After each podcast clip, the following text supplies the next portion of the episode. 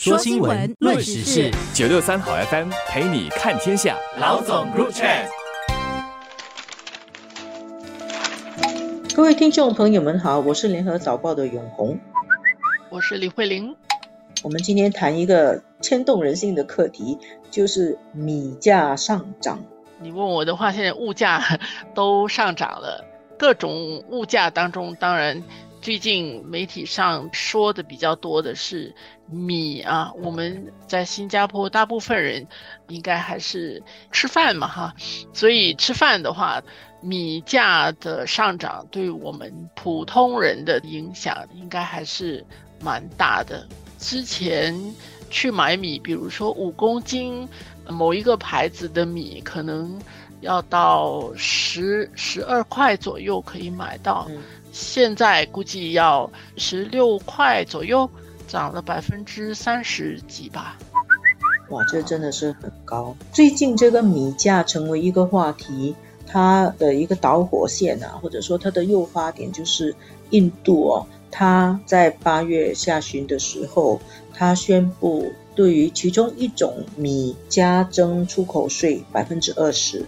种米，他们叫半熟米啊，或叫蒸谷米。联合早报有报道。那么，印度其实去年它已经禁止了它的碎米的出口，去年是禁止它的碎米的出口。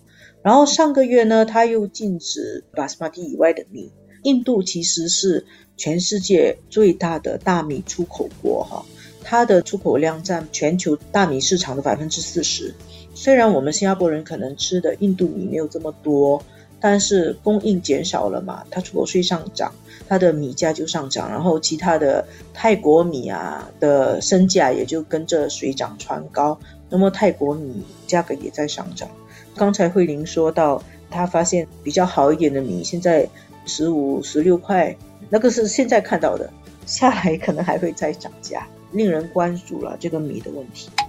当然，气候变化。厄尔尼诺现象周期性的这种再现，会对于水稻生产它产生影响啊。但是你刚才提的一个原因很重要，就是印度禁止大米出口。现在其实是一个产米不够的问题，还是当中其实有一种人为的因素、政治的因素。印度也要选举嘛，通货膨胀跟选票这个得票啊。往往它走势会是相反的嘛，对吗？是的，是的。所以印度那边才会采取各种措施来禁止大米的出口，而在这种情况下，其他的越南啊、泰国啊这些地方，因为你看到它禁止了，这个时候你就可以也控制一下你的出口量，或者是你的要价更高。这个就会导致整个我们所感受到的，看起来好像供应都减少，所以你需要用更多的钱去买到这个米。很多的政府啊，他们在选举政治的压力底下，他要顾及他国内的选民，他要顾及他的选票，就会造成这样。那新加坡作为一个我们都知道了没有天然资源的一个小国，我们的很多生活用品、食品都要依赖进口，那我们就会直接受到影响。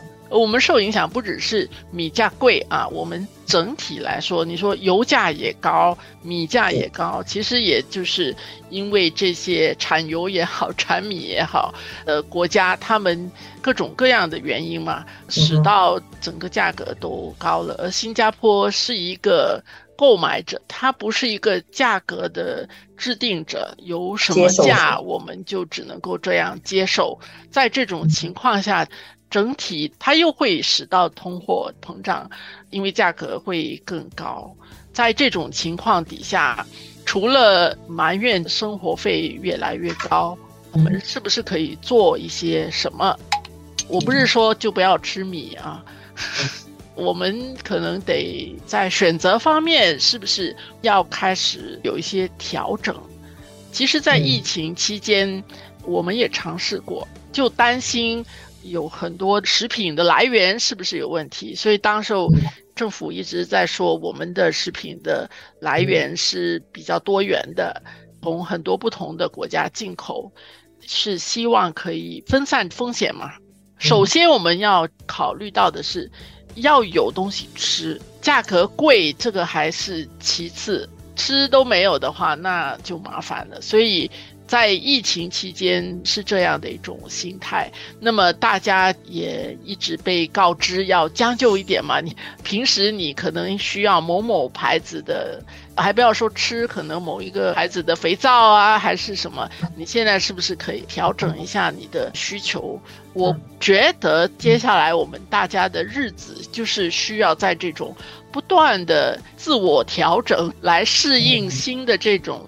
大的市场趋势的这种情况，后来我们说有一些超市它开始出自家品牌，自家品牌的价格其实是比较便宜的，是。呃，但是你如果要选择某一个品牌，肯定要付出更高的价格，你可不可以做这个调整？